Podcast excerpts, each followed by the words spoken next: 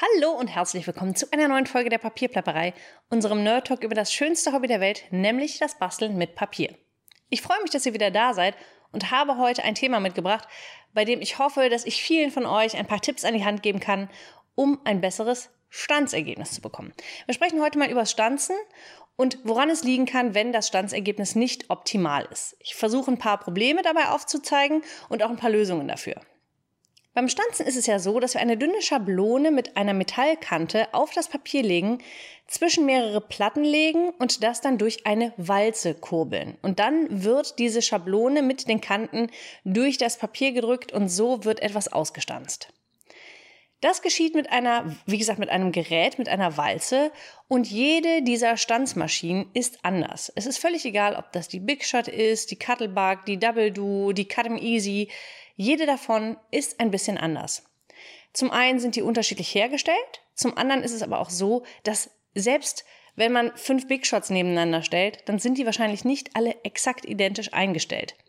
Denn bei so einer Big Shot oder bei jedem dieser Geräte ist es zum Beispiel auch so, dass die sich mit der Zeit ein bisschen ausnudeln. Das heißt, wenn man die ganz neu hat, ist der Anpressdruck noch relativ hoch und im Laufe der Zeit kann das nachlassen, weil die mechanischen Teile sich ein bisschen verschleißen. Das ist normalerweise kein Drama, denn es gibt relativ einfache Lösungen, mit denen man das Problem beheben kann. Wir gehen jetzt mal davon aus, wir haben ein völlig neues Gerät und es stanzt sehr stark. Und dann kann es sein, dass man nicht nur seine, seine gestanzte Form sieht, sondern dass sich da auch noch so kleine Drahtteilchen, die man nicht richtig abgeknipst hat, reindrücken oder dass die Löcher, die in den Schablonen sind, damit man sein Stanzteil herausholen kann, dass die sich durchdrücken. Und manche Leute stört das sehr. Dafür gibt es ganz einfache Lösungen. Die erste Lösung ist, das Stanzteil hinterher nochmal ohne die Stanzschablone durchkurbeln. Dabei werden alle Erhebungen dann nochmal ein bisschen rausgedrückt. Der Nachteil ist, dass dabei auch so kleine Details wie zum Beispiel reingepickte Punkte, die als, als Dekoration da sein sollen, ein bisschen schwächer werden. Ihr bekommt mit dieser Methode aber zum Beispiel diese kleinen Erhebungen weg an der Stelle, wo eure Stanzschablone ein Löchlein hatte. Also einfach nochmal ein enges Sandwich zusammenpacken, durchkurbeln und dann wird das in der Regel rausgedrückt. Bei zu viel Anpressdruck kann es nämlich auch passieren, dass sich das Papier in der Schablone so ein bisschen zusammenschiebt und in der Mitte eine unschöne Erhebung entsteht. Das hat zum einen mit der Papierstärke zu tun, zum anderen mit dem Anpressdruck der Schablone oder der, der, des Gerätes und kann dann eben auch mit der Schablonenform zusammenhängen. Und wenn ihr da eben irgendwelche Formen habt, die da reingedrückt sind, die ihr da nicht haben wollt, kurbelt es einfach nochmal mit einem engen Sandwich durch und diese Erhebungen verschwinden.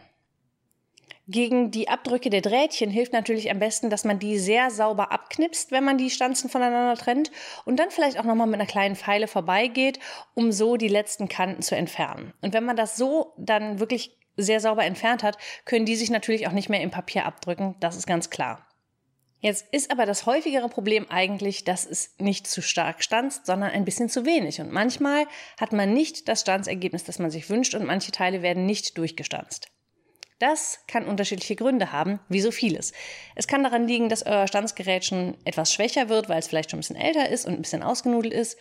Es kann an der Verarbeitung der Stanzschablone liegen. Es gibt Produktionsfehler, die sehen wir beim Einpacken nicht, die bemerkt ihr erst beim, beim, beim Benutzen. Und wenn es ein Produktionsfehler ist, hilft nur eins, die Stanze austauschen.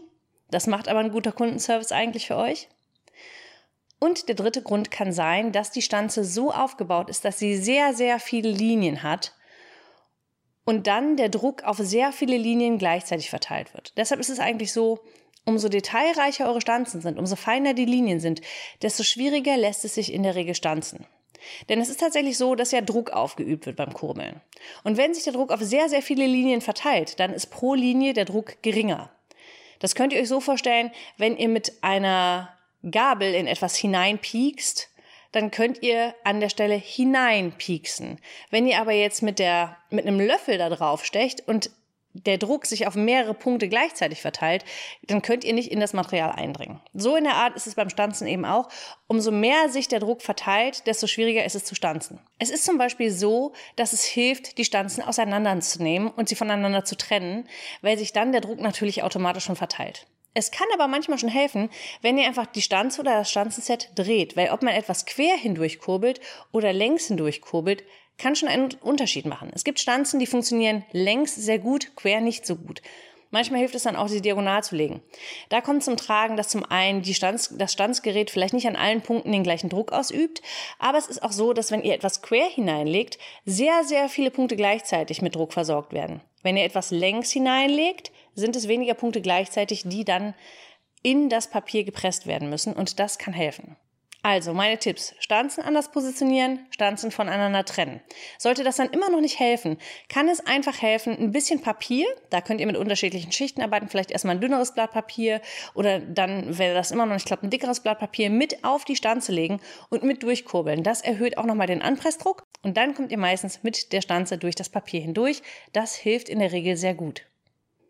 Dann gibt es bei mir noch manchmal das Problem, wenn ich ein bisschen zu schnell und zu faul und zu unsauber arbeite, dann klebe ich meine Stanze nicht fest und habe auch keine Magnetplatte, sondern lege die einfach nur rein und kurbel und manchmal verrutschen die. Und wenn die sich dann so übereinander legen, dann drückt die eine Stanze die andere runter und die obere, die stanzt dann nicht mehr richtig. Manchmal haut man sich damit auch eine Macke ins Metall.